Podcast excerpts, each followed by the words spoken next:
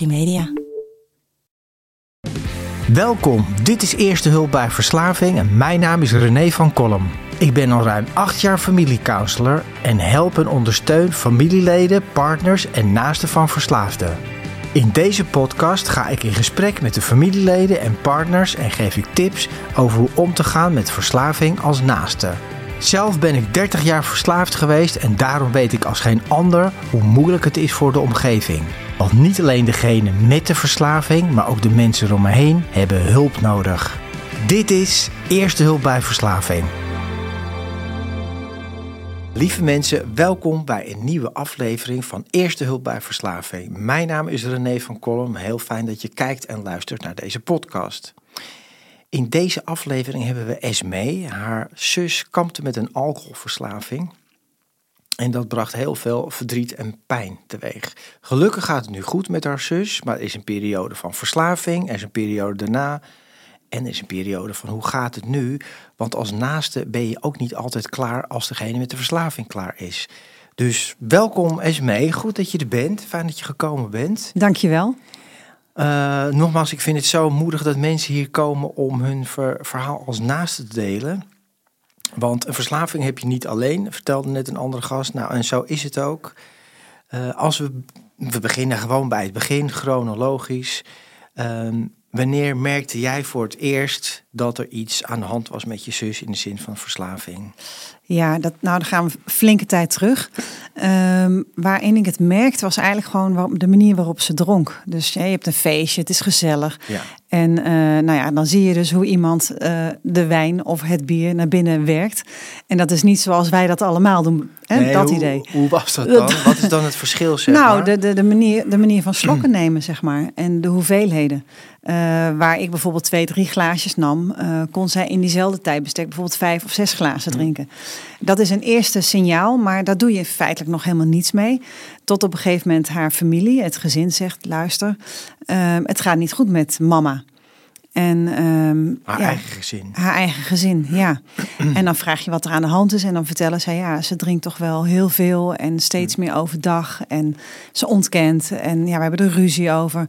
En ik zat zelf dan nog in de fase van, nou, het zal allemaal wel meevallen. Ja.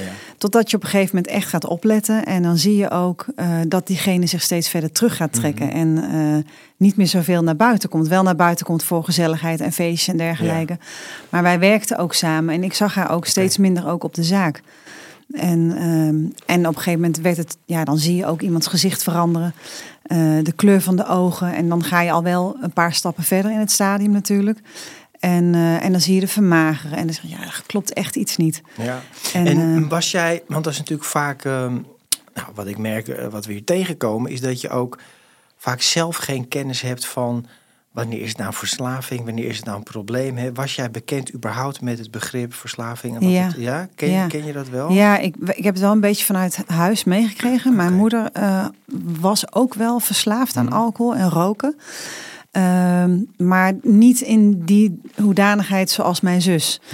Um, dus in die zin had ik er wel een beetje ervaring mee. Maar ik was toen nog best wel jong ook. Dus dat, dat, uh, dat ik het zo heb ervaren ook als kind. Ik weet nog dat ik een scriptie heb geschreven ja. voor school over alcoholisme.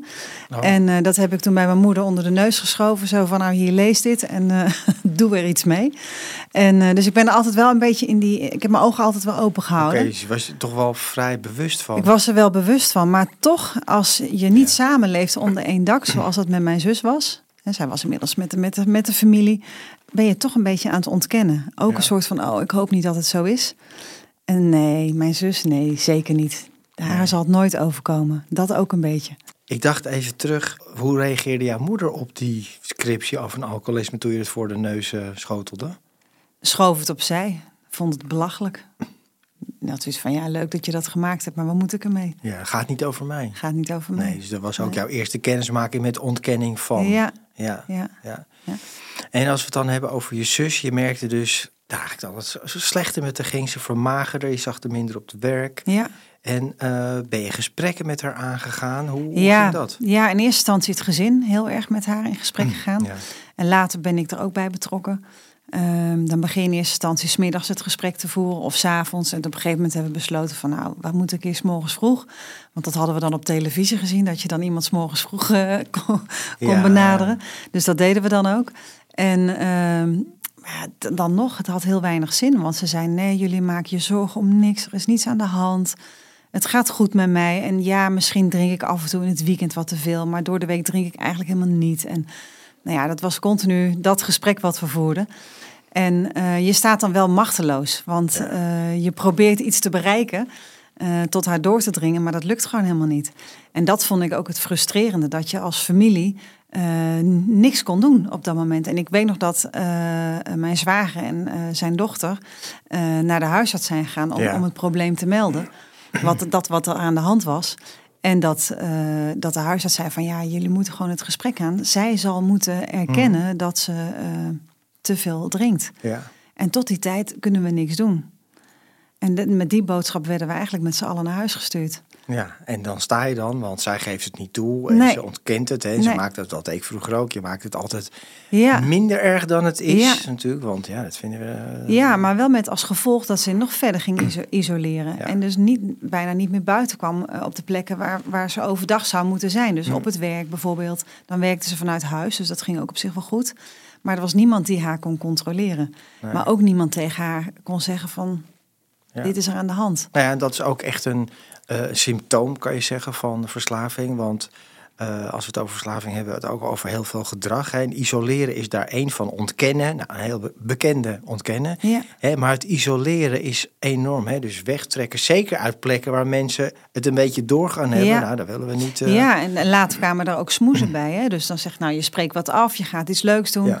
En dan werd het een dag van tevoren, werd al een soort aangegeven, ik voel me niet helemaal lekker. En de dag zelf van ja, ik ben toch, ik voel me echt niet goed. Maar dat, wat, er was er feitelijk niks aan de hand. Er was altijd wel een reden voor haar om dan niet mee te gaan of eh, ja, weg te blijven eigenlijk. Ja. En hoe, hoe, hoe heb jij, hoe heb je dat gevoeld? Hoe was dat voor jou als zus om dat te ervaren? Dat je zus ja, toch langzaam wegglipt ook uit- Vreselijk. Ja? Ja, afschuwelijk. Zeker omdat, eh, ja, het is een prachtige vrouw. Het is een hele intelligente vrouw. Ze heeft zoveel kwaliteiten. En je ziet dan iemand langzaam afglijden. En ik zei altijd, ja, dat is een soort gifslang. Heeft, heeft het van haar overgenomen. En wij hebben daar geen grip op. Zij is onder control van die gifslang. En dat is, ja, als het naaste is dat vreselijk om te zien. Dat iemand die zo mooi was, eigenlijk gewoon helemaal ja, naar de kloten gaat, om maar even zo te zeggen. ja, zo is het. En, eh, en dat je niks kan doen, niks kan betekenen, dat, eh, dat is vreselijk. Ja. En Je zag ook dat haar eigen gezin zich zorgen maakte. ja. Hadden jullie er onderling eh, bijvoorbeeld gesprekken over met ja, elkaar? heel veel. Heel veel. Want je, ja, je hebt dan echt wel heel veel aan elkaar. Je hebt elkaar ook nodig om erover te kunnen praten. En ehm, kijk, zij zagen het continu. eh, ik dus wat in mindere vorm. Ja, logisch. En mijn vader, die, die woont dan niet zoveel in Nederland, maar die kreeg het al veel minder mee. Ja. Dus die had af en toe ook totaal niet het idee wat er zich afspeelde. Die realiseerde zich eigenlijk helemaal niet hoe slecht het met zijn dochter ging. Mhm. En, eh, en dat is ook weer frustrerend, dat je eh, hem daar ook dan niet bij kan betrekken. ja. Maar gelukkig hadden wij wel elkaar en kon ik ook, ja, had ik ook het gevoel dat ik er voor mijn nichtje en mijn neefje kon zijn eh, om ze te helpen waar nodig. En, en hoe zag, ehm, ja goed bedoelde hulp dan, hè, naar je neefje en nichtje, wat, wat deed je, wat ging je tegen ze zeggen? Ja, vooral luisteren. Ja, dat. Eh, en voor ze zijn waar nodig. En Ja. eh, een schouder om op te huilen. En als ze een keer wilden komen eten, dat ze welkom waren. Maar ook als ze weg wilden van huis, dat ze naar ons toe konden komen. En ja, en de een maakte wat meer gebruik dan de ander. Want Ik bedoel, ja, het heeft ook met je karakter te maken. Je bent misschien wat, wat geslotener of je kan je emoties niet goed uiten. Maar ja, dat, ik heb gedaan wat ik kon doen voor ze. En ja, ik kon niet hun moeder zijn. Dat is natuurlijk niet mijn rol. Maar ik kon er wel voor ze zijn waar nodig. Ja. En dat geldt ook voor mijn zwager, weet je. Je vangt elkaar toch een beetje op eh, ja. waar, waar het mogelijk is. Maar je voelt ook gelijk, hè, tenminste als ik jou hoor spreken, gelijk ook het verdriet wat ook zich in, intreden doet in Ja. zo'n heel familiegebeuren. hè. Dus eh, ja, de verslaving begint met tv, maar het verdriet begint ook met tv. Maar dat komt, dat schuift er Ja. gelijk langzaam ook mee in. Ja. Hè? Dus dat, dat Ja. neemt ook toe. En machteloosheid. klopt. Ja, het is, het is ehm, de gifslang die bij haar erin zit, of zat, die zat er eigenlijk ook bij ons. Want wij moesten haar los gaan laten, maar we wisten niet hoe we dat moesten doen. En, eh, want hè, dat werd ons ook geadviseerd van neem afstand tot haar en eh, kies voor je eigen gezondheid. Ja. Maar dat, zo werkt het van nature in eerste instantie niet. Hè, Nee, dat, en het eh, is ook veel te makkelijk om dat alleen maar te roepen. En van Ja. die, het is op zich een goed advies, maar ja, succes ermee. Ja. Hè? Dus, en, en waar kreeg je, was dat via een huisarts of een andere organisatie? Nou, ook van, van een vriendin. Zij heeft het meegemaakt met haar eigen vader. Mm, ja. En eh, zij zei van, Esme is echt de beste manier om afstand te nemen, Ja. is loslaten. Maar wij waren daar nog helemaal niet klaar voor op dat moment. We hadden nog de, de, de goede hoop dat we, dat we het met elkaar wel zouden redden. En, en dat ze door, door middel van, van een opname in de kliniek, dat het dan wel goed zou komen. Ja. Ook naïef misschien ook wel, maar ook een stukje hoop. En eh, Nou ja, dat kan natuurlijk, maar het klinkt ook een beetje van wij als familie, en dat is natuurlijk, dat is heel liefdevol, wij gaan dit fixen. Hè? Ja. Wij gaan zorgen dat eh, Ja. zus of moeder, wat dan ook, hè, er bovenop komt. ja, ja Maar maar, dat- dat, dat hou je niet lang vol, kan ik je vertellen. Nee, want Nee. Wat, wat merkt je bij jezelf? Of wat ja, merkt je? je gaat op een gegeven moment ben je gewoon moe. Je bent uitgevochten. Ehm, ja, ik noem het eigenlijk, ik heb het een beetje in drie fases gedeeld. Je hebt de Ja. fase voordat dat iemand verslaafd is. Dan heb je een hele fijne, lieve zus. Ja. Dan het begin en het hele, het hele proces van de Dus je was verslaving. eigenlijk heel dik met je zus, zeg maar. ja, uit, later wel. Ja, pas later, op latere leeftijd zijn we echt wel close Ja, geworden. mooi. Maar ehm, en dan komt het proces dat je iemand moet los gaan laten. En voor mij voelde dat een beetje als rouwen. Eh, rouw bij leven eigenlijk ook wel. Mhm. Dat degene die je kende, die ken je niet meer. Ik herkende haar ook niet meer. En op een gegeven moment was ik ook op een punt dat ik, en dat is heel onaardig, maar ik, ik walgde gewoon van haar. Als ik haar zag, dan en, dacht ik, oh wat ben je vreselijk. Ik begon, ik begon zo'n hekel aan haar te krijgen. Maar dat was het ene gedeelte van mijn lijf. En het andere gedeelte van mijn lijf zei, oh alsjeblieft, Ja. Oh, red het alsjeblieft. Ik hou zoveel van je en ik wil je niet kwijt. En dus continu ben je dat gevecht aan het voeren met je eigen emoties. ja, dat is dus dat, heel eh, heftig, hè? Nou, dat is dusdanig heftig dat ik s'morgens, eh, of s'morgens, s'nachts als ik ging slapen of s'avonds, dat ik met hartkloppingen wakker werd, eh, stress had. Ik functioneerde zelf eigenlijk ook bijna niet meer. En dat heeft niemand in de gaten, omdat je voor de buitenwereld blijf je maar je best doen. Maar, eh, Maar je- dat is wel, wel heftig ook, Esme. Ik denk dat we nu Ja. best snel gaan Ja. van dat proces waar je er toch op een gegeven moment in komt van... oké, er is een probleem, Ja. hè? Nou, dat is dan duidelijk. Maar tot hartkloppingen en, en, ja. en hoe, hoe ontwikkelde zich dat bij jou? Ehm, Zeg maar, wat waren de dingen die je hartkloppingen gaven of stress? De angst dat ze dood zou gaan. dat, wij, dat wij haar niet konden redden. Dat, je er echt kwijtraakt. Ja, Ja. 100 procent. Ja. Ja. Mijn moeder is overleden, of onze moeder is overleden op 62-jarige leeftijd. En eh, dat, dat brengt ook wel wat met zich mee. Ja. En, eh, en, en dat in, de, in je achterhoofd hebbende. En, eh, En had de alcohol daar ook een rol in? Of? nee, nee, nee, uiteindelijk niet. Ja, mijn moeder is wel aan longkanker overleden. Dus ik denk dat het roken wel een, een rol heeft gespeeld. Ja. Maar goed, eh, eh, mijn zus rookt en drinkt dan. Dus die angst is er dan ook van, oh help, als zij maar niet Ja. hetzelfde, hè, hetzelfde gaat overkomen. Alleen, eh, ja, en maar ook tot drie keer toe ook zo slecht ging met het terugval, opname. Ja, dat kost ook heel veel energie. ja. Ehm, weten dat je voorgelogen wordt, het manipuleren. Dat is zo'n zwaar gevecht om te voeren. Want je, ik ben iemand die heel goed gelovig is. En, eh, en graag voor een ander wil zijn. ja. Maar iedere keer krijg je een soort van mes in je rug. Of, eh, of, of hoe je dat ook noemen wilt. Het is gewoon heel... Je beschrijft eigenlijk al, ik krijg een mes in mijn rug.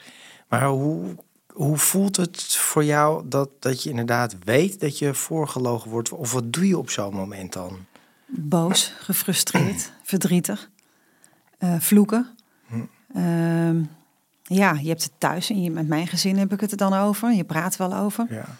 Ehm, en dan, dan herpak je weer. Dan zeg je, ja, oké, het is de verslaving en eh, het komt vast wel weer goed. En dan zie je haar weer en dan ziet ze er weer een beetje beter uit. Herpak je jezelf en denk je, Ja. oh, het gaat weer goed met Ja, haar. ja, gaat weer goed. En Maar dan- ondertussen gaat het trappetje toch langzaam naar beneden. het Ja. gaat steeds slechter, ja. Ja. ja, dat ik vind het wel eh, bijzonder hoe je dat omschrijft. Hè? Met, een, met een gifslang, een soort gevecht, maar dan wel een huge eh, Ja. gifslang. ja. En ze zeggen ook wel eens, het is verslaving is net alsof je met Mike Tyson of een andere bekende eh, eh, bokser, kickbokser in de ring gaat en elke keer denkt, ja, nu ga ik het wel winnen. Maar bij de eerste ronde lig je al knock-out. Ja, Maar dat geldt dus ook voor de familieleden ja, van. ja, jullie denken ook steeds van, nou, wij gaan dit samen oplossen als we nou dit en dat doen. ja. Ja, en het is continu op je telefoon kijken. Is er iets gebeurd? Ehm, ook als ik bijvoorbeeld naar haar thuis ging. Ze deed de deur niet open. Nou, dan had je gewoon hartkloppingen. Dan was je bezorgd. Ja. En dan, eh, dan liep je door het, rondom het huis. Ik kon dan ook wel naar binnen. En dan lag ze dus gewoon in bed, maar helemaal knock-out. En dan, ja, dan ben je zo uh, bezorgd. En dan hoop je zo dat iemand nog, nog leeft. Ja, het is verschrikkelijk. En dat, dat, ja, dat zijn angsten die niet, eigenlijk niet uit te leggen zijn. Uh. Dus je hebt continu, ga je van, van hoop weer naar angsten. Uh, je, je zit, er zit niks tussen. Het gaat ja. heel tijd omhoog en omlaag. Nou ja, ik denk ook wel eens dat misschien is het voor de omgeving, hè, voor de naasten nog wel erger dan voor degene met de verslaving. Want ik weet dat heel veel keren dat mijn moeder dit, precies wat jij nu beschrijft, ook allemaal heeft meegemaakt, was ik onder invloed. Ja. Hè, en je zegt ook, hè, je zus lag uh, onder invloed in bed of was knock-out. Dus ja, je maakt het soort van mee. Ja. Maar jullie zijn volledig ja. nuchter, wakker in alle stress en bezorgdheid. Ja. Hè, maak je het 100% mee. Ja, klopt. Dat is absoluut zo. En dat, uh, dat, dat is ook dat je dan twee werelden naast elkaar krijgt. Hè? Dus dat, dat uh, zij heeft haar leven en haar uh, beleving ook in de hele situatie. En wij hebben onze beleving daarin. Mm -hmm. En, dat, en dat, dat is iets wat heel, vind ik heel belangrijk is, dat dat gedeeld gaat worden met elkaar. Dat je dat gesprek ook met elkaar gaat voeren uiteindelijk, als dat kan. Hè? In, in, met haar bedoel je? Met haar, ja. Ja, ja. ja, ja en, wat het, en want jullie op een gegeven moment, hè, is er ook hulp gaan zoeken. Hoe, hoe zijn jullie daar gekomen? Of moet ik eigenlijk zeggen, hoe is zij daartoe gekomen? Hebben jullie haar geconfronteerd? Is ze uit eigen beweging gegaan? Ja, we hebben er meerdere malen geconfronteerd. We zijn meerdere malen met haar het gesprek aangegaan. En op een gegeven moment ging het gewoon niet meer. En zij wilde niet. Zij wilde niet geholpen worden. Ze wilde niet naar een kliniek. Ze wilde geen opname. Want dat was allemaal verschrikkelijk en vreselijk. En uh, ja, ze zag, vond het heel spannend, denk ik ook ja, wel. dat is het ook vaak. En, uh, en uiteindelijk heb ik de telefoon gepakt en heb ik een kliniek gebeld. Hm. Maar dat voelde voor mij op dat moment wel als verraad. En dacht van, oh, wat ga ik nu doen? Ik ga mijn zus, het voelde echt, ik ga mijn zus aangeven bij de politie. En ze Ja, gaat de toch, cel in, ja. dat idee een beetje. Achteraf weet ik ook wel dat ik het, ik heb het uit pure liefde gedaan natuurlijk. Maar op dat moment vond ik het wel heel spannend en ook heel eng. En gek hè, want ik heb dit eerder gehoord dat dat, ik hoor wat je zegt, hè, maar eigenlijk hoe vreemd het is dat dat als verraad voelt, terwijl je, suk, je zus is gewoon hartstikke ziek Ja, en je gaat voor haar eigenlijk een dokter bellen, Ja. maar het voelt als verraad. ja, Dat is zo bizar hoe dat werkt Ja. in een verslaving. Bij elke andere ziekte zou dat totaal niet aan de orde nee, zijn. toch? helemaal niet. Nee, Nee. totaal niet. Dan Nee. bel je meteen een dokter en dan zeg je wat er aan de hand is. Maar in dit geval is het, ja, is het echt heel spannend. En, en Echt heel, ja. Ja, kan je dat nog meer uitleggen? Waarom voelt dat nou als van... eh, ik geef mijn zus aan bij de politie of ik verraad haar. Waarom voelt dat zo? Ja, is heel moeilijk uit te leggen. Ik, ehm, ik denk ook omdat ik iets deed zonder haar goedkeuring. Mhm. En, eh, maar het ging wel over haar. Ja, En, ehm, en ook een beetje, ook misschien wel, ehm, dat het toch wel confronterend is dat, dat het echt is. ja. Het is echt. We gaan een verslavingskliniek bellen, want het is, het is nu echt. ja, dan wordt het heel, heel erg realiteit. En dan is het realiteit. ja, Ja, dat was het natuurlijk al, maar Ja. toch, ja. ja. Maar ik begrijp het allemaal, hè, want het is mijn werk en ik kom het elke dag tegen. Maar het is toch inderdaad heel bijzonder hoe je dat zegt. Want ik heb het vaker gehoord, dat je dan voelt alsof je iemand verraadt. ja. Terwijl je iemand eigenlijk alleen maar wil helpen ermee. ja. En hoe reageerde zij op dat eerste... Nou ja, je hebt dan gebeld. En Ja. had, zag ze zoiets van, nou, er moet toch wel wat gebeuren? Ja, Of- uiteindelijk heeft hebben, hebben iemand inge, ja, eigenlijk ingeschakeld van buitenaf, wel Ja. een bekende. En, Ja. en gezegd van god, zo gaat het niet langer meer. Je moet echt opgenomen worden. Nou, uiteindelijk is ze daar wel in meegegaan. En we merkten al snel dat ze toen uit de kliniek kwam, is ook vrij snel is die terugval ook gekomen. Want ze was eigenlijk totaal niet bereid. En ze zei ook letterlijk: Ik heb dit voor mijn kinderen en voor jullie gedaan, maar niet voor mezelf. Ja, ja. Ik vind het ook helemaal niet nodig. Er is, ja. Nou ja, dan, dan begrijp dat- je van tevoren al dat dat niet gaat werken Nee. natuurlijk. Nee, als Nee. er geen eh, bereidwi- bereidwilligheid eigenlijk echt is om voor jezelf hier echt Ja. stappen in te maken. ja. Dus, en, en dat is natuurlijk ook vaak een, een misvatting, dat mensen dan... En dan leef je ook, tenminste, ik weet niet hoe dat bij jullie was... maar toen, na zo'n moment van zo'n kliniek, dat je denkt... nou, hè, nou, ja, rust. ja, hoe, hoe was dat? Heel fijn. Ja, Ja, klinkt heel raar, maar het was voor ons heel fijn van A, ze is daar in goede handen. Eh, professionele mensen kijken Ja. naar haar. Eh, maar wij hebben ook even de rust dat we ons geen zorgen hoeven te Ja, maken. en dat we haar ook niet hoeven te zien afglijden, om het maar even zo te zeggen. ze kan niet drinken. Ze kan niet drinken en, en wij kunnen eventjes achterover zitten. We kunnen Ja. het even verwerken wat we de afgelopen tijd allemaal hebben meegemaakt. Ja, maar dit klinkt toch wel, als we het nog hebben over die bokswedstrijd... de pauze tussen de verschillende rondes. Ja, dat is absoluut zo. Ja, ja. ja. zo kan Dus ze kwam eruit, viel vrij snel terug. Ja. En ze was ook niet natuurlijk bereidwillig genoeg. Nee. Nee, en wat, wat we ook wel misten in die periode is eigenlijk ook wel dat uh, niemand aan ons vroeg: hey, hoe gaat het nou met jou? Ja. En hoe gaat het met de kinderen en, en met, met, met de vader? En, en hoe gaat het daar nu allemaal mee? Dus nooit werd die vraag gesteld. Ook niet door de huisarts, maar ook niet door de, door, door de kliniek. Ja. Wij hadden zo gehoopt dat er dan iemand opstond, zei van... hé, hey, luister, laten we met elkaar aan tafel gaan zitten en het gesprek aangaan. Dus er waren geen familiegesprekken of bijeenkomsten of dingen waar jullie bij betrokken, want je moet weten waar heb ik mee te maken. Ja, we mochten op visite komen. Ja, ja. Maar goed, dan, dan, dan zaten we in de tuin en uh, met Allemaal, allemaal verschillende verslaafden eromheen en, en dan wat familieleden. Ja, dus je een beetje te kletsen, koffie te drinken. Ja, leuk. Ik vond dat heel ongemakkelijk. Ja, begrijp ik. Er hing helemaal geen uh, natuurlijke sfeer. Nee. Maar dan weet je nog steeds niks eigenlijk. Niets, dus... nee. En wij hameren, we hebben er ook van begin af aan eigenlijk ook op gehamerd... dat we wilden dat zij uh, onderzocht werd... Mhm. om te kijken wat er met haar nou aan de hand was. Wat, wat is de reden waarom zij zich nou zo nodig moest verdoven? Ja. Welke pijn heeft ze? Wat is er aan de hand? Ja, waarom ben je zo van het verdoven? Hè? Ja. Dat, dat, is natuurlijk een belangrijke vraag. Ja, ja. Dat, uh, maar dat, daar kregen we geen medewerking in. Dat was... Uh, Nee, het is natuurlijk ook zo. Je hebt ook een privacywet. Als iemand zegt ik wil dat niet of ik wil niet dat het gedeeld wordt. Ja. Het is tegenwoordig al, ik weet niet precies welke leeftijd het is, maar het is heel jong. Dan kunnen gewoon krijgen de omgeving gewoon niks te weten. Nee. Dus, nee goed, ze viel terug en toen kliniek 2 of opname 2? Toen, uh, ja, ik moet even denken, want we gaan toch al even terug in de tijd. Ja. Toen is, uh, naar een zijn we naar Amsterdam toe gegaan en is uiteindelijk uh, in kliniek in Portugal terechtgekomen. En ehm, ja, dat was voor haar de hel, zoals ze dat zelf ook omschreef. Oh. En, maar voor ons was het weer die rust. Ja. Maar ook wel weer, oh jee, als ze straks thuis komt, hoe gaan we dat doen? Ja. Wat moeten we doen? Is ook geen handleiding voor, voor de familie. Nee, nou ja, dat zou er dus wel moeten zijn, vind ik. Maar dat is er dus niet. Maar dit was er niet op dat moment. Niet, nee, bijna niet. Nee, waar, waar kon het op dat moment...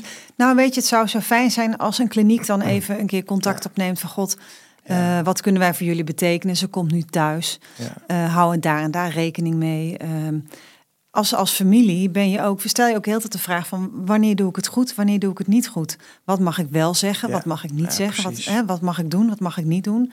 Want je bent heel erg bang dat, dat, dat, tenminste zo voelde ik het, dat ik de trigger zou zijn, dat zij een terugval zou krijgen. Ja, ja en hoe bizar, ja, ik, ik herken 100% wat je zegt, maar hoe bizar is dat? Hè? Dat want zo werkt het natuurlijk helemaal niet. Het zal mooi zijn dat, dat het jouw schuld is. Ja, ik ben weer gaan drinken, want jij hebt dat en dat tegen mij gezegd. Dat is natuurlijk de omgedraaide wereld. Maar zo voelt het dus wel. En niet alleen voor jou hoor, dit is wat ik tegenkom. Ja, en het is nog steeds dat hoor. Dat, dat we daar nog steeds wel voorzichtig mee zijn. Dat heb je nog steeds, nu ze ondanks twee jaar... Uh, ja, wij allemaal. Ja, dat we zeggen van oeh, voorzichtig mee zijn, want stel je voor dat. Ja, en dat zou niet zo moeten zijn. Nee. Uh, zeg ik vanuit een professioneel standpunt. Het is aan degene met de verslaving om als je het dan hebt over herstel, wat heel erg onderschat wordt, want wat is dat nou eigenlijk? Is dat, dat is niet alleen stoppen met drinken of gebruiken of wat dan ook. Dat is precies die dingen ook willen horen, die niet zo leuk zijn om te horen. Dat gaat dus over je gedrag, hè, over je mind, over je ego eigenlijk. Ja, waar dat allemaal in zit. Ja. ja. Ja, het is heel diep. Het is heel, het is heel mm. ingewikkeld ook, heel, heel complex. ik merk ook als, als we erover praten dat het nog steeds, eigenlijk als ik ook naar je kijkt, het leeft nog steeds heel ja, erg. heel erg. Het is niet van, nou, het gaat nu goed en we zijn er nu uit en de vlag kan uit. Nee, ja, maar je moet, weet je, er zit echt een litteken. Ik zeg, ik noem het echt littekenweefsel wat er zit. En wat ik toen straks zei van je hebt te leven voor, de tussen en de na, wat je zelf ook eigenlijk al aanhaalde. Wij zitten dus nu in het na in herstel van haar dan, zeg maar, maar ook een herstel van ons. Ja. En ehm, kijk, zij wil het boek heel graag sluiten, wil verder, ook door schaamte. Maar wij zijn daar nog helemaal niet. Wij, hebben, wij hebben nog wat op te lossen. Ehm, het raakt mij ook nog steeds om over dingen te praten. Ik ga het ook niet benoemen allemaal, maar dat dan, dan word ik daar weer heel verdrietig van. Dat doet me echt oprecht heel erg pijn. Dingen die gebeurd zijn. Dingen die gebeurd zijn. Maar ook het, het, het, het, het, het rouw bij leven, zeg maar, vond ik heel heftig om mee te maken. Ja dat was vooral wat, ja, denk ik wel het meest hartverscheurende. Ja. Nou ja, met, ik hoor wat je zegt, hè, met dus de kans dat je iemand echt kwam kwijt, kwijtraken ja. aan de dood. Want dat is wel wat er gebeurt gewoon. Hè? De, de, cijfers zeggen dat uh, eh, 40 tot 60 procent van de mensen, is geen leuk nieuws, maar wel een realiteit, terugvalt na een behandeling. Ja. En dat ligt aan allerlei oorzaken. Ja. Maar goed, ja. Klopt. Ja, en ja, weet je, je ziet ook dat, uh, tenminste vond ik hoor, dat zij ook de dood aantikte. om maar even zo te zeggen. Ja. Ze kon bijna niet meer lopen, ze kon niet meer voor zichzelf zorgen.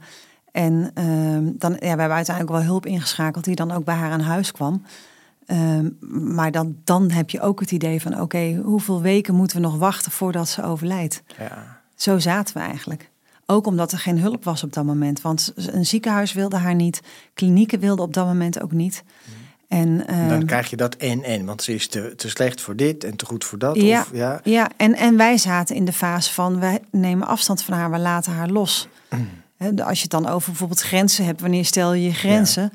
Eh, dat was voor mij, ik heb op een gegeven moment wel meerdere keren mijn grenzen behaald, maar die grens was voor mij echt wel, ging ver over mijn grenzen. Toen heb ik gezegd van luister, Ja. ik neem afscheid van je en ik, je moet het nu zelf gaan doen. En, eh, maar ja, toen ging het dus dusdanig slecht dat we echt hulptroepen hebben moeten inschakelen Voor, om voor haar te zorgen. om voor haar te zorgen. En hoe lang heeft dat ehm, zeg maar voor jou geduurd om echt zo'n grens te stellen van hey, ga je loslaten en, Jaren. Echt Jaren. een aantal jaar, ja. Ja. ja. En dat, dat klinkt nog snel, want dat kan soms eh, in mijn geval het 30 jaar geduurd voordat Ja. mijn moeder een grens ging stellen. Ja, en ik ben, ik moet wel zeggen, ik ben wel bang. Dat stel dat het, ik ben niet bang dat ze die terugval krijgt, maar stel dat ze een terugval zou krijgen, ben ik wel bang voor mezelf of ik weer niet hetzelfde zal gaan doen als wat ik gedaan heb. Ja, en wat was Door dat? ondanks dat alles Ja. wat ik, hè, de wetenschap wat ik allemaal, eh, ja, ik denk toch dat, dat, dat je er weer intrapt. Ja. En dat je toch, wat bedoel je dan, dat je weer gaat redden en regelen en erbij en Toch praten? weer gaat doen, ja. Ja, ja, ja. ja, ja. Dus, dus, dus je, ja, je wordt er gewoon weer ingetrokken Ja, dan, volledig. Ja. Ja. Maar dat is ook een stuk, ehm, wat alle naasten hebben, is natuurlijk ook om dat stuk acceptatie van zo is het. En ik kan dus eigenlijk heel beperkt iets doen, zeg maar bijna niks, want zij moet het doen. Hè? En ik kan alleen maar grenzen aangeven, loslaten en allemaal heel irritante woorden, maar dat is wel wat Ja. het is. Om daarmee om te gaan en, en, en ga je toch proberen, ja, ik ga toch bellen, ik ga toch dit en ik. Ja. En soms is het ook wel goed, hè, want je moet altijd je hart volgen, zeg ik. Van als je echt voelt, hé, ik moet er nu naartoe gaan en ik ga dit gewoon zeggen. Maar wel het resultaat loslaten, want je weet niet wat, wat iemand ermee doet. Maar het blijft dus een beetje op eieren lopen. Ja. Ja, ook als ik bij haar ben, staan al mijn zintuigen aan. Ja, nog steeds. Nog steeds. Na ja. twee jaar uh, Ja. clean tijd Ja. van haar nuchter zijn. Nou, ik heb het ook wel aangegeven hoor. Dat eh, zeker toen ze net uit de laatste kliniek kwam, dat ze terugkwam, dat ik heb gezegd: je, je moet mij tijd geven om weer te leren omgaan met jou. Maar ook voor mezelf. Hm. Ik heb die tijd echt nodig. Dus ik wil ook niet dat je mij gaat appen of bellen. Wel als het echt als het dringend is. Als er wat aan de hand is en je hebt een, hè, dan moet je me zeker bellen. Maar nu moet je me vooral even rust geven om, eh, Ja. om een plek te vinden hierin en, en een weg te vinden. En dan, het gaat nu heel goed hoor, daar niet van. Maar nog merk ik wel dat ik alert ben. Ja, En dan merk ik ook dat ik, dat, ik, dat ik ook niet te lang bij haar kan zijn. Want dan, dan ben ik zo aan de hele tijd. En, eh, En waar dat is heel vermoeiend. Ja, en waar, we zeggen, mijn zintuigen gaan aan. Waar let je dan op bij haar? Alles. Dat goed antwoord. Alles. Echt, dat breed is. antwoord. Ja, gewoon Ja, hoe ze en- beweegt, loopt, reageert. Alles. Ja, lu- je luistert heel erg goed van de. Hè, hoe ze praat. Ik ben heel erg op ogen gericht. Ik kijk Ja. altijd in iemands ogen. Ja, merk ik. Ja.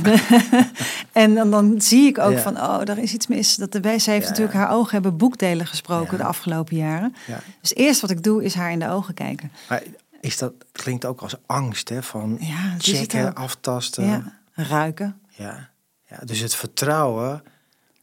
Waar is dat nu? Zeg maar op een Ehm, schaal van 0 tot 10. Ja, je het zou moeten zeggen. Nou, laten we zeggen dat het, ik zit nu wel op 70% vertrouwen. Ja. Maar dit- dat 30% zeker niet. Nee, en dan toch Nee. met 70% dat klinkt best goed. Ja, omdat je- ik haar die kans ook wil geven. Laat ik het zo zeggen. Ja, nee, en terecht, hè? Ja. eh, volledig. En vertrouwen is ook niet een aan- en uitschakelaar. Hè? Dus het is meer een dimmer. Het gaat langzaam naar boven. Het gaat ook, Ja. snel, het gaat ook snel weer naar Ja. beneden. Maar ehm, ondanks die 70% zeg je, ik ben toch alert. En ik zit toch echt Ja. te kijken en te luisteren. En, hè, Ja. soort, je, bijna dat je zoekt tussen aanhalingstekens voor luisteraars. Naar, oh, daar, maar dat klopt niet. Of dat is mis. Hè? Zo komt het op mij over. Ja. Ja. Ja, moet ik alert zijn? Moeten we hier iets mee Ja, doen of niet? iets mee doen. Ja. Of is ze misschien vandaag gewoon een beetje moe? Hè, dat. Dus dat... eh, En zo is het ook echt. Hè. Het, duurt jaren voordat. eh, Ja. bij mij heeft het. eh, bij mijn moeder, mijn vrouw en mijn, mijn directe naast heeft het zeker anderhalf tot twee jaar gekost.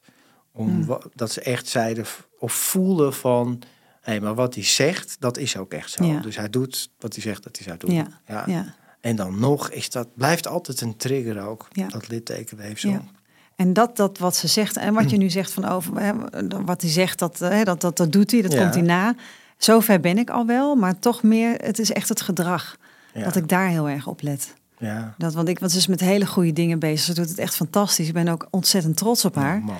Echt heel knap wat, Ja. hoe ze het ook voor elkaar heeft gekregen. Want ze heeft het wel allemaal alleen moeten doen. In grote lijnen. Zeker het herstelperiode. Mhm. Dat is ook het gesprek wat ik onlangs met haar ook heb gehad. Dat ze zei van ja, in het herstel was ik best wel eenzaam. Ja, Eh, maar aan de andere kant vind ik dat heel verdrietig. Maar anderzijds vind ik het ook wel dat het nu wel haar wel heel sterk maakt. En Mhm. heeft ze het bereikt wat ze nu heeft bereikt. Dus Ja. ja, dat is, het heeft twee kanten een beetje. ja. Nou ja, en En, eh, je moet het wel zelf doen, maar je hoeft het juist niet alleen te doen. Dat is, hè, daar ben ik een voorstander van. Daar zijn de twaalf stappengroepen, de AA, de NA, dan noem ze allemaal Ja. op, hè, om met lotgenoten te delen. Ja. En herstel is niet iets wat plaatsvindt omdat je stopt met je verslaving. Herstel is iets waar je actief aan moet blijven werken om in herstel te blijven, om Ja. het herstel kracht te geven. En stond zij daar open voor om met lotgenoten of... eh, Ja, is wel, heeft ze wel een paar keer gedaan. Mm. Ehm, maar ja, nee. Ze heeft Nee. uiteindelijk, want dat is wel heel fijn, ze heeft een diagnose gekregen.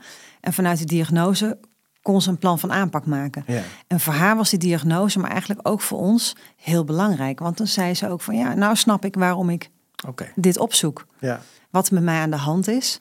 En dan kan ik daar iets mee. Ja. En nou weet ze zelf ook van, oké, ik weet wat mijn, gren- mijn grenzen zijn.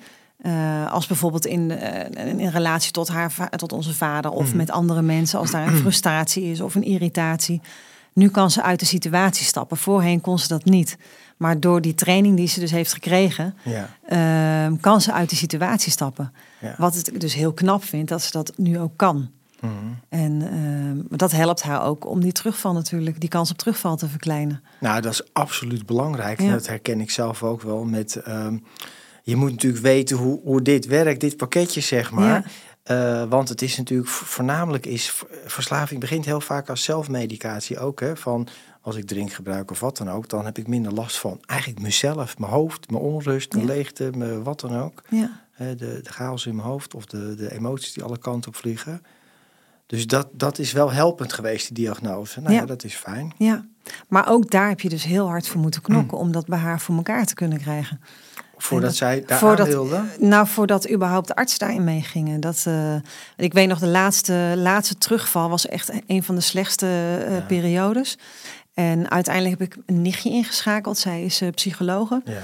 En ik zei, kun je ons alsjeblieft helpen? Want wij kunnen dit niet meer. Wij zijn echt gewoon, we zijn kapot. We zijn op. We staan met ons rug tegen de muur. Niemand kan ons helpen. En wij zien haar steeds verder afglijden. En als het zo doorgaat, gaat ze gewoon dood. Help ons alsjeblieft. En toen is zij eigenlijk voor ons in de telefoon gekropen. Is allerlei mensen gaan bellen. En dat is ook echt wat ik iedereen gun. Je hebt iemand nodig die Ja. voor jou al die telefoontjes gaat plegen. Die voor jou dat gaat, een soort coach zegt: Oké, luister, ik pak dat aan voor je en ik ga eh, hiermee aan de slag. Hoef jij dat niet te doen als familie, maar dan ga ik dat voor je doen. Je bedoelt ook de huisarts of de, al de Een instanties? huisarts, maar ook maar vanuit de kliniek bijvoorbeeld al, Ja. of vanuit de huisarts, waar je de melding doet eigenlijk. Ja, Dat daar het moment komt van: Oké, we gaan aan de, voor jou in de telefoon kruipen, gaan voor jullie, gaan we kijken wat we kunnen doen. Dat, dat geeft voor de familie gewoon heel veel rust. ja. En eh, dat heb je nodig. Dat Ja. heb je echt nodig. Nou wij- ja, je hebt sowieso hulp nodig erbij. Ja. Ja, ja. Dus dat. eh, ja. Nou ja, dat- omdat je ook niet weet waar je mee te maken hebt en waar je moet zijn. Maar het zou natuurlijk eigenlijk zo moeten zijn, vind ik, dat dat vanuit de zorg al komt. Hè? Dat ze zeggen, hé, wij gaan het overnemen. Ja, goed, Ja. Daar, daar ontbreekt ook nog Ja. wel het een en ander. ja. Dus, ja. Ja. Maar goed, mijn nichtje heeft goede zaken gedaan. En die heeft het uiteindelijk voor ons eh, eh, geregeld. Ja. Wat heel fijn was, waardoor ze ook weer in opname kon. En uiteindelijk ook dus die diagnose kon, eh, Ja. dat ze die diagnose konden gaan In stellen. dit geval kan een diagnose, of in sommige gevallen kan het ook helpend zijn. Hè? Dat je ook weet van oké, maar daarom werkt mijn hoofd zo. Of Ja. daarom werkt mijn gevoel Ja. zo. En dan kan ik daar beter mee leren omgaan. Ja. Nou, absoluut. En ik moet zeggen dat wat ik, wat ik heel fijn vond, is dat ik betrokken ben. Ook, ze heeft mij daarbij betrokken bij dat hele proces, ook bij die training. Mhm. Heeft ze mij verteld hoe dat precies werkt en, en wat, het, eh, wat er aan de hand is. En eh, je komt dan bij zo'n soort ja, open avond of zo. Dan Ja. vertellen ze dat allemaal. Ik vond het heel prettig, want Ja. dan weet ik ook, oké, zo zit je dus in elkaar. En zo kan ik met jou omgaan. En zo weet ik ook wanneer jouw emoties dus de, de pannen uitreizen en wanneer niet. En dat geeft ook heel veel rust. En uiteindelijk na de hele training zijn we bij elkaar gaan zitten. Hebben- Er zat een hele ordner met, met allerlei eh, informatie daarover. Hebben dat samen doorgesproken. En dat werkt wel, eh, dat werkt ook ja, Helpend. ja, helpend. Ja. Ja. Ik merk wel aan jou, Esmee, dat je hebt een enorme betrokkenheid. Maar heb jij wel eens het gevoel dat jij er meer aan hebt gedaan dan je zus? Ik heb geen idee. Daar kan ik geen antwoord op Nee, geven. maar- Nee. hè, jij hebt heel hard gewerkt. Ja, we hebben heel hard gewerkt. Ja, ja. dat merk en, en Ja. nog steeds. Hè. En ik vind dat heel eh, liefdevol en ook heel mooi. Maar begrijp je ik bedoel? ja, Dat- begrijp ik heel goed. Ja. Een van de regels die wij op mensen leren is: werk niet harder aan het herstel dan diegene zelf eraan werkt. Ja. En natuurlijk wil je helpen, maar ik merk van, ja, je hebt gewoon keihard gewerkt. Ja. En nog steeds ben je Ja. heel daarmee bezig. ja, wel minder hoor. Ik, ik moet wel zeggen, na die laatste terugval heb ik echt wel een, een stapje teruggenomen daarin. Eh, maar ja, zo zit ik nou eenmaal in elkaar. Nee, ja. dat geloof ik. Ja, Ja, nou, dat, Ja. Het, het is ook liefdevol. Het is ook, je, hè, je kan ook zeggen, nou, het is jouw probleem, zoek het maar uit en eh doei. Dus dat, Ja. dat is de andere kant. maar Dat het is familie. Het is je eigen, je, eigen je, je zus. ja, ja, Laat je nee, niet zomaar gaan. Nee, Ja. ja, dat is ook heel goed. Wat, wat heb jij nou het meeste, ja, geleerd klinkt weer zo geleerd, beleerd. Maar wat heb jij nou het meeste meegenomen uit dit hele proces? Voor jezelf, voor anderen die luisteren en kijken? Ja. Ehm, dat is een goede vraag.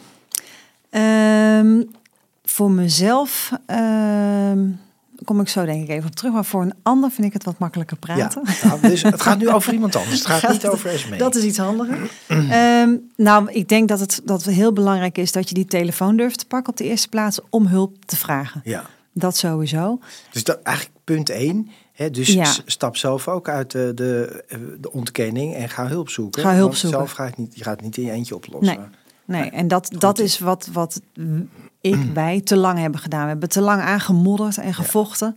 Ja. En eh, we hadden gewoon veel sneller zelf ook hulp moeten vragen. Ja. Eh, dat denk ik dat dat heel belangrijk is. Uh, volgende stap, wat ook belangrijk is, vind ik zeker als iemand in herstel is, dat, je, dat je samen aan tafel gaat zitten met hulp van een begeleider of iemand, een professional. En eh, gaat praten met elkaar. Want je hebt het allebei op een andere manier eh, ervaren en beleefd.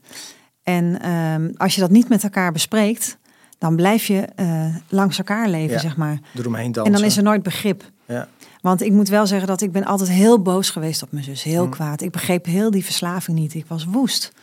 En nou, haat is, geen, is niet het goede woord. Maar ik, dat ging het wel, neigde het Toch wel naartoe. Ja, ja. Hè, je bent zo gefrustreerd. Maar later door te, te begrijpen wat er aan de hand is... eh, krijg je meer begrip voor de situatie. Niet aan zich voor de verslaving, Mhm. eh, maar wel eh, wat er met haar aan de hand is. Ja. En dan kan je daarmee leren omgaan. En nu kunnen we er ook veel beter over praten. En ik denk dat dat heel belangrijk is. Dus dat- dichter bij elkaar komen. Dichter bij De elkaar Twee kanten komen. van het verhaal Ja. horen. Ja. Maar ja, dat moet je wel onder begeleiding doen. Hè. Dat is heel Kan je niet moeilijk. alleen. Nee, Nee. dat is geen doen. Nee. Nee. Nee, absoluut niet. Ja, en los durven laten. Dat Mm. is echt, dat is echt iemand echt laten gaan. Ik denk dat dat misschien nog wel in het hele proces het allerbelangrijkste is. Dat iemand echt eventjes helemaal Ja. eh, En, en- diep moet gaan. Ja, dat zeker. Maar dat is, dat is je laatste punt van jouw tips. Maar dat is ook... Het is zo'n irritant woord. Ja, je moet het gewoon maar loslaten. Of sommige mensen zeggen, je moet het omarmen. Nou, dat is ook in dit geval dan niet. Maar Ja. hè, dat het zo is. Maar dat is heel makkelijk gezegd, maar zo moeilijk om te doen. Is ook niet makkelijk. Loslaten is. eh, ik, ik zeg heel vaak bij loslaten. dan moet je het eigenlijk omdraaien. Moet je kijken wat heb ik nou eigenlijk vast. Want als je, als je aan het loslaten Ja. bent, betekent dat je iets vast hebt. En vaak zijn dat eigenlijk. Ja, ik heb niks vast. Je hebt twee touwtjes in je handen, maar er zit niks Ja. aan de andere kant. Ja, En ik, ik maar trekken en Ja. duwen. Maar ja, dat is wel goed gezegd. Ja, zo heb ik het nooit bekeken eigenlijk. nee, nou ja. Maar Ja. dus, ehm, nou ja, dat, maar dat loslaten. Want als je loslaten, als je het over loslaten hebt, kom je eigenlijk ook bij eigen machteloosheid. Hè? Mhm. Ik hou zoveel van mijn zus of van mijn naaste of van wie het ook is. Maar ik kan diegene niet redden. Ik kan niet zorgen dat zij hier uitkomen. Nee. Hè? Nou, en heb jij wel heel veel gedaan, dus ik vind het heel mooi. Wel die telefoon pakken. Ook al voelt dat inderdaad van, ja, nee, dat kan ik niet doen. Want eh, Je kan het altijd ook voor jezelf wel doen. ja. Hè? Ja, Als je een goede plek opbelt, een goede kliniek of zo, die kunnen wel een heel gesprek met jou, waardoor jij in ieder geval wijzer Ja. wordt. Ja, en dat voelde voor mij ook wel goed. Om, die hulp, om toch die hulp te, te zoeken. En, en, en voor haar ook. Hè? Ja. Dat je het- dat, dat, in ieder geval het idee had dat je wat deed. Dat we niet stil zaten met z'n allen en achterover zaten, maar te wachten tot ze onderuit ging. Maar dat Ja. je dan toch. eh, Nou, Ja. dat vind ik wel mooi. Inderdaad, dat jullie dat. Ik vind het ook echt mooi wat je zegt. We hebben dat als familie gedaan. ja, Allemaal met elkaar. ja, Als het een familieziekte is, en dat is het, hè, en dat zeg ik altijd, dan zal je ook als familie er wat aan moeten doen. En Ja. ieder in zijn eigen stuk. Hè. Degene met de verslaving moet natuurlijk de behandeling krijgen enzovoort. Maar de rest ook. ja, Maar ik hoor ook wel een beetje tussen de regels door van... Hey, ik heb dat gemist. Echte professionele coach, counselor, begeleider. ja, Meer informatie van. dat. Ja, Volledig. ja. Ja. Ja. is er nog steeds Ja. veel te weinig in Ja. mijn Ja. niet zo humble opinion. Ja. Nee. Nee, klopt, is absoluut zo. En, en ik, ik weet ook niet waarom dat zo is. Waarom, dat, dat is ook wel. Nou, ja, Alle aandacht ligt in eerste instantie bij de verslaafde. Maar de, de, de verslaving kan ook in stand gehouden worden door de naaste. Helemaal, dat is juist het, het grote probleem. Ik, eh, nou, dat is natuurlijk ook mijn missie dan. Ik, ik ben ervan overtuigd dat het is een familiegebeurtenis, ziekte of aandoening, hoe je het ook wil zeggen. Dus je zal je ook moeten doen. Maar ehm, ja, verzekeringen en, en andere instanties werken natuurlijk primair om. Begrijp ik ook, hè? Het is logisch dat je zegt: hé, hey, maar dit poppetje heeft een verslaving, die moeten we behandelen. Als dat goed gaat, dan komt de rest ook wel goed. Ja, Maar zeker moet je, het is gewoon voortschrijdend inzicht en wijsheid om de familie daarin mee te nemen. ja, Precies wat jij zegt. ja. Hè? Want de omgeving, het is niet zo, we gaan naar een kliniek toe en dan is, komt het wel goed. Was het maar zo, was het maar zo, maar zo is het niet. Dus als iemand er terug uh, uitkomt en die is niet volledig gemotiveerd of wat dan ook, valt weer terug, gaat de omgeving manipuleren en de omgeving weet eigenlijk niet waar ze mee te maken Nee. hebben. Nee, En of ehm, denken van, nou maar ik heb nu in de kliniek geleerd hoe ik echt om kan gaan met alcohol. Ik weet nu hoe ik het moet doen. ja, Gewoon wat minder of alleen maar na vijf uur middags of allerlei Ja. onzin. ja. Ja, en dan denk je misschien als, als naaste of als zus. En nou, jij niet, want jij bent best wel wakker volgens mij. Maar andere mensen kunnen denken, nou ja, dat zal nu, nu kan dat wel weer. Dus je, je moet de omgeving erin meenemen. Ja, en dan kan je het absoluut. veel meer in de kiem. Sorry. Ja. Hey, je, je vertelde net, eh Esmee, dat eh, nou, je zus wilde eigenlijk niet zo graag over praten. Vindt Ja. dat kennelijk nog moeilijk. Maar jij wel, jij bent hier ook vandaag. ja. Weet zij vandaag of hoe vindt ze dat je hier in de podcast komt? Hoe denk je dat ze Eh, in eerste instantie vond ze dat niet zo leuk. Nee, nee, Nee. was ze niet zo happig op.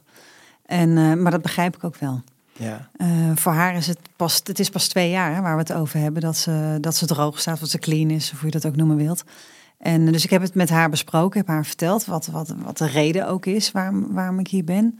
En, eh, en wat, wat jullie verhaal is Ja. hè, om dit te doen. En eh, daar heeft ze ook alle begrip voor. Ze zegt ook, ik vind het ook heel goed dat het daar is. mooi. Maar ik hoef daar niet per se in dat verhaal meegenomen te worden. Mhm. Eh, ze zegt, ik, ik wil het boek gewoon graag sluiten. Ik wil niet meer over die pijn praten, over het verdriet. En ik heb vooral ook schaamte. Ja. En ehm, dus voor mij hoeft het allemaal niet meer opgerakeld te worden. Mhm. En waarop ik zei van ja, nou goed, ik begrijp dat deels wel. Maar aan de andere kant, wij zijn er ook nog. Ja. En wij hebben nog echt wel heel veel te verwerken. En er is nog heel veel verdriet. En het is ook nog eens een keer ontzettend taboe om erover te praten. Waarom mag er niet gewoon over gesproken? Over alles wordt tegenwoordig gesproken, maar dat wordt nooit benoemd. Mag, dat, is, dat is gênant of eh, ja, daar hangt een soort Absoluut. gek plaatje aan vast. Absoluut. En, eh, en ik denk ook misschien ook angst voor haar ook, dat het haar een negatief beeld geeft, terwijl ze nu zo goed bezig is Ja. en dat ze dat negatieve niet weer overheen wil krijgen. Dus dat vooral eigenlijk. Nou ja, dus je hebt weer een belangrijk thema als we het over verslaving hebben. We hadden het over ontkenning, we hadden het over isoleren. Maar schaamte is zo'n belangrijk thema wat, tegen, wat, wat voorkomt bij verslaving. En mensen schamen zich ervoor zelf, wat ik natuurlijk ook gedaan heb, ik ken het heel goed. Maar de omgeving ook. Hè, dus schaam, maar schaamte is weer een manier om het juist ook weer in stand te houden. hè. Ja, Hè, daarom, voor de zoveelste keer, ben ik een voorstander van die meetings om het met elkaar te delen. Want daar is de schaamte. Kijk, als iedereen hetzelfde probleem heeft, dan valt de schaamte al weg. En dan zijn het allemaal mensen en die hè, daar eh, voor uitkomen, maar vooral ook aan de slag mee zijn. Maar schaamte is precies weer iets wat zo lastig is. Hè? ja, en er niet over willen praten. Ja. Angst Ja. ook, hè? ontkenning, isoleren, schaamte, angst. Nou, dat zijn major onderwerpen voor, voor als je het hebt over verslaving inderdaad. Maar die Ja. het dus ook in stand houden. Ja, en, en het oproepen van die emotie ook weer. Want Ja, dat, dat natuurlijk. merk ik ook, dat dat vooral ook eh, voor haar ook weer een Ja. soort trigger zou kunnen zijn om weer met die emotie geconfronteerd te worden. Ja. En toch is dat ook wat nodig is om te herstellen. Herstellen is echt, eh, heel simpelweg gezegd, in de spiegel blijven kijken. En, en eh, blijven checken, waar zit ik, wat doe ik. Want het is, het is nooit zo dat iemand zeg maar echt goed in herstel zit. En dan bedoel ik geestelijk, lichamelijk, spiritueel op elk gebied. En dan opeens gaat drinken of gebruiken. Zo werkt het niet. Nee. Dat, het gaat altijd langzaam. En dan vaak heb je dat zelf ook niet door. Gebeuren er dingetjes en ga je uit contact of ik ga me niet daarvoor praten, dan weet je moeilijk dit. En dat herstel dat brokkelt wat af en dan gebeurt er wat, want dat is het leven. Ja. Er gebeurt altijd toch wat. Nou, en dan op een gegeven moment denk je, ja, nou, zoek het Pak maar. allemaal uit. Ja. Dus daar, daar, dat kruipt daar naartoe. Ja. En ik vind ook eh, heel goed dat je zegt, want andere mensen kunnen zeggen, nou twee jaar, dat is toch, dan ben je er toch? Nee, het is heel goed dat je dat te sprake brengt, ja. Esmee, want twee jaar is fantastisch en geweldig. Voor heel veel mensen, nou ik zou er vroeger een, bijna een moord voor doen, Ja. maar dan ben je er dus nog niet. Nee, nee, want zo- dat zegt al genoeg het feit dat ze er niet over wil praten meer. Dat ze het wil verstoppen eigenlijk. Ehm, ja, ze praten dan wel met ons over, maar niet in eh, ja, out of nou the ja, open. goed. Ja. Dus Maar dat, eh, we moeten het ook zien en eh, ik vind het geweldig dat, dat het zo goed gaat hè, voor jullie en voor Ja. de familie en dat je zus in herstel is. Maar het is echt een proces. Hè. Misschien wil ze er niet over praten, maar is de pijn nog te groot? ja, ze is ik- daar nog niet klaar voor waarschijnlijk. Ja. Maar ik zal je zeggen, echt eerlijk, ik ben nu eh, ruim 13 jaar clean en in herstel. Nou, dan, dat, dat klinkt echt wel serieus 13 jaar. En het is het ook. Maar als we echt over de hele kwetsbare, nare dingen van mij, dan voel ik die pijn nog steeds. Dat, dat, dat gaat ook niet soort van. Het wordt wel minder, maar het blijft gewoon heel pijnlijk. Als ik denk aan de dingen die ik gedaan heb en hoe Ja. het geweest is. Voor Ja. anderen, voor mezelf. Het hoort er wel bij. Ja. Ja. Ja. ja, het is onderdeel van je leven geworden, het onderdeel van wie jij bent. ja. Dat is wie je nu bent. En het is ook juist heling om over die moeilijke dingen te praten. Maar goed, er is een weg in te gaan. Ja, Dus, dat denk ik wel. Ja. ja. En ik denk ook dat je, dat je het moet, dan toch misschien wel moet omarmen. De ellende die je hebt meegemaakt en wellicht ook hebt veroorzaakt. Ja. Maar dat, het, dat je een trucje vindt of iets om het te omarmen. Ja. En, ehm, en dat je juist inderdaad mag zeggen van nou oké, ik heb dit, dit ben ik, dit, ben, dit is wie ik nu ben. Maar Ja. ik ben daardoor ook eh, bijvoorbeeld heel krachtig geworden. Of ik doe wat ik nu doe. Ja. Juist door, door wat ik heb eh, meegemaakt. Ja, ja ik zit, ik, terwijl je dit zegt, zit ik zelf denken en te voelen hoe dat voor mij is. Maar ja, er is geen trucje voor, behalve Nee. dat eh, accepteren, hè, zoals maar accepteren wat je niet kan veranderen, maar ook voelen hè, wat je niet kan veranderen. Dus toch dat gevoel toelaten. Ja. En dat maakt mij juist dat ik in herstel ook blijf. Want als ik het zou vergeten, ah, je is allemaal geweest en eh, het is die gifslang, maar die ben ik niet en eh, we, we praten het weg. Dan is de eerste stap naar, oh, maar dat kan nog wel eens een keer. Niet dat ik dat heb hoor, maar het zou kunnen. Hè. Dat wordt ook weer veel Ja. makkelijker. Ja, Hè, dus ja, het is, een, ja, het is een balans. Maar het mag, het mag er wel zijn. Ja. Het mag wel besproken worden. Zeker als naaste van. ja. Nou, en dat maakt het ook wel moeilijk voor ons. Want ik snap best wel dat zij er niet over wil praten, dat ze het moeilijk vindt. Ja, Maar voor ons geeft het een soort signaaltje af van eh, alsof het een beetje afdoet. Zo van, nou Ja, precies. het stelt allemaal niet zoveel. Maar dat, dat is natuurlijk niet Nee. zo, want het, dat weet ze zelf ook wel. Maar zo voelt het soms een beetje voor Ja, ons. Van, maar- nou, we hebben het gehad, klaar en door. Ja, Maar het is niet klaar en door. nee. Het is de rest van ons leven dit. En eh, daar moeten we een manier in zien te En vinden. het kost heel veel tijd om te genezen met z'n allen in een herstelproces. Ja. En dus ook jullie. En, Ja. ja, En het op elkaar opnieuw leren kennen. Want niet Ja. alleen zij is veranderd, maar ik ben als zus ook veranderd naar haar toe. ja. Ik ben als mens ook veranderd. Ik ben ontwikkeld. In die 15 jaar ben ik ook al een andere vrouw geworden. Maar ook naar haar toe ben ik ook veranderd. Dus het is niet meer dat vanzelfsprekende en dat eh, Nee. het relaxen zoals het vroeger was. Mhm. Nu gewoon, we zijn twee totaal andere vrouwen. Want zij is ook veranderd Ja. eh, in het hele proces. Je moet elkaar, het is ook weer zoeken. Je moet elkaar We opnieuw leren kennen. Ja, we moeten ontdekken van Ja. oké, wat waar, waar, hoe zit je nou in elkaar? En waar, eh, waar ga je op aan? Waar ga je niet op aan? Waar ben je gevoelig voor? Ja. Nou ja, en dat is een hele zoektocht. En nogmaals, een heel proces wat Ja. jaren duurt. En, maar dat is ook mooi, weet je. Het, er is geen quick fix, er is geen snelle oplossing. Uh, maar ik vind het heel stoer, Esmee, en heel mooi dat jij hier bent gekomen om je verhaal ook te delen. Ja. Hè, om de, en dat je er, merk ik zelf, heel erg mee aan de slag bent, bewust. Want jij kan ook zeggen van, nou, uh, dat hebben we nou gehad. Hè? Nou, ja. nou, gezeur wil niet meer over praten, maar dat doe jij niet. Nee. En zo blijf je als naast ook zelf in herstellen door actief iets mee te doen. Ja in deze podcast komen praten. Ja. ja. maar dat is heel mooi. Nou, ik vind het ook belangrijk dat er aandacht voor komt. Ja. En dat zeker voor de naaste ook. Uh, maar ook, niet alleen voor de naaste, maar ook wat ik eerder al zei... het gesprek tussen de naaste en uh, de verslaafde. Dat dat uh, ja. in het herstel dat het veel beter opgepakt gaat worden. Ja, nou ja, en dat is een hele kunst. Daar moeten echt professionals bij zitten. Ja. Ja. ja. mooi. Esmee, ik wil je bedanken voor dit gesprek... en voordat je hier bent gekomen, voor je openheid, vind ik heel erg bijzonder. Maar ook je betrokkenheid naar je zus toe. Ik voel zo'n enorme betrokkenheid en ook liefde en vechtlust. Ja. Dat is wel heel mooi. Ja, dat is wel echt heel mooi. Nou, dankjewel. Dankjewel dat ik hier aanwezig mag zijn vandaag. Ja, nou, dankjewel. En mensen, dank jullie wel voor het kijken en luisteren naar deze aflevering van Eerste Hulp bij Verslaving. Uh, deel dit verhaal met anderen, zeg ik altijd, omdat het zo belangrijk is, zoals we ook van Esmee hoorden hoeveel mensen hier nog mee worstelen. Deel het met anderen waarvan jij denkt, nou dat zou best wel eens zinvol kunnen zijn. En abonneer je op deze podcast of op het YouTube kanaal. En ik hoop je te zien bij een volgende aflevering van deze podcast. Dankjewel.